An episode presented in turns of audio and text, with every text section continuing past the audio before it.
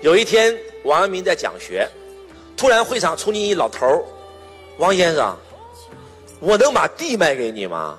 王阳明说：“你卖给我干啥？你卖给我你吃啥呀？”我夫人生病了，我看不起病。王阳明说：“不用不用不用，哎，来，我还有二十两，你先拿着，地我不要了，你你你就救夫人就行了。”刚给完他钱，下完课就带着弟子郊游，突然看到一块地，一片哎呀，这个地真好，旁边就是水，这边就是山。王阳明就突然发出发出疑问：哎，这块地如果咱们在这盖个学堂，带着咱们的弟子在这上上课该多好啊！刚讲完，他一个大弟子就说话了：“师傅。”今天那老头就是想把这块地卖给你啊！当讲到这的时候，王阳明就，唉，叹了一口气。结果这一叹气，王阳明一秒钟以后，马上向那块地鞠了鞠了三个躬，马上就地打坐。众弟子大惑不解，也不敢问呐，就看着吧。这老师啥情况？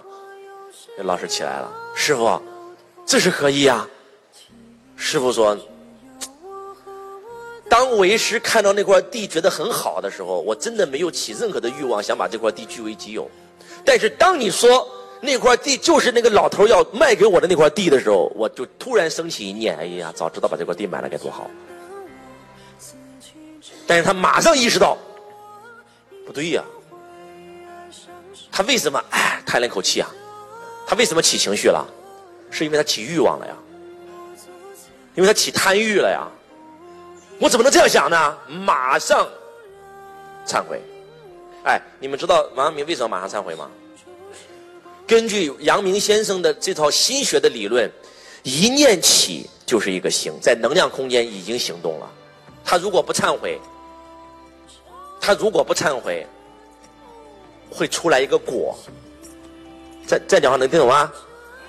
会出来一个恶果的，他起了一个恶因，就会出来个恶果。很多人说，老师，他只是起了一念，怎么会起个恶果呢？我想问你们个问题啊。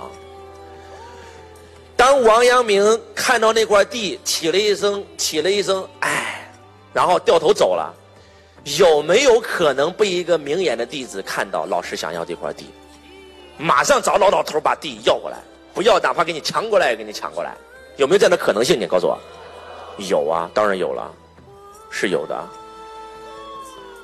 而且我们人活在三维空间，我们的思维活在四维。三维是四维的投影，四维是投影源。我们的思想在四维起了一念，其实已经行动了。这样讲话能听懂吗？你们知道为什么很多人用了宇宙心理法则还是很穷吗？因为你的大脑每天升起八万七千念，其中有七千八百万念，你想的是我要发财。但是还有八万四千念想的是我为什么这么倒霉？你的负面远远超过你的正面念头，你能听懂我在说什么吗？一个正面起，一个负面起，两个人相抵，是不是抵消了？但是这个时候你又升起了一个负面，谁是主导？那个负面的念头是主导啊！能听懂我在说什么吗？王阳明已经修到，哎，心学在修什么？就是修心嘛。人生就是一场修行，修的是什么？修的不是身，修的是心呐。修行修的最高境界是什么？你知道吗？如如不动。何为如如不动啊？我想，我从未不以物喜，不以己悲。在这个世界上，根本没有人都没有一个事能够让你起情绪了。话说这一天，王阳明正在讲学，有一个弟子就坐不住，在那焦虑，在那。王阳明问他：“你这什么情况啊？”师傅，你不知道我家孩子出事了，生病了，现在正在医院，我还不知道结果呢。王阳明说：“你人坐在这儿，你的孩子在家，你在这儿担心有用吗？担心就是最大的诅咒。本来孩子没事，你这一担心，你反而会让孩子出事。能听懂吗？你跟我在学什么呀？你不是在给我学心学吗？心学不是就在学修心吗？修心就是修到心如如不动吗？那此时不修，等待何时？”很多人说：“哎呀，老师，你只是这样讲，他能做到吗？”宁王造反，宁王就刚好在这个王阳明先生的辖区。当王阳明先生看到宁王造反的时候，马上起兵准备去平叛乱。其实这件事跟王阳明半毛钱关系没有。宁王率军二十万，王阳明一共两万民兵，马上派两万民兵去去打仗。王阳明自己没去，派个将领去了。王阳明就在台上坐，还在讲课呢。众弟子都心急火燎，打了三天了，不知道怎么回事啊！老师，这啥啥情况？战况？王阳明说：“我都不着急，你们着急啥？如果我赢了，皆大欢喜；如果我输了，你们只要投降宁王，一定不会伤害你。如果我输了，我满门皆会被宁王斩杀。我都不着急，你着急啥？继续听课啊！正在讲，这个时候突然。”这个这个报信儿来了，副官在阳明先生耳朵眼儿讲了几句，讲完以后，阳明先生从他脸上你根本看不出任何表情，你能听懂意思吗？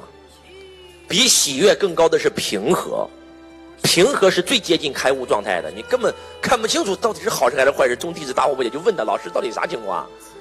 师傅说你们这心学学的不到家呀，都修心如如不动，你怎么还问我战况呢？怎么非要问我这个这这个问题呢？一看他不讲，大家也没有安没有心思上课。杨明就说出：“宁王已降，两万人马打宁王二十万，不到三天，宁王降了。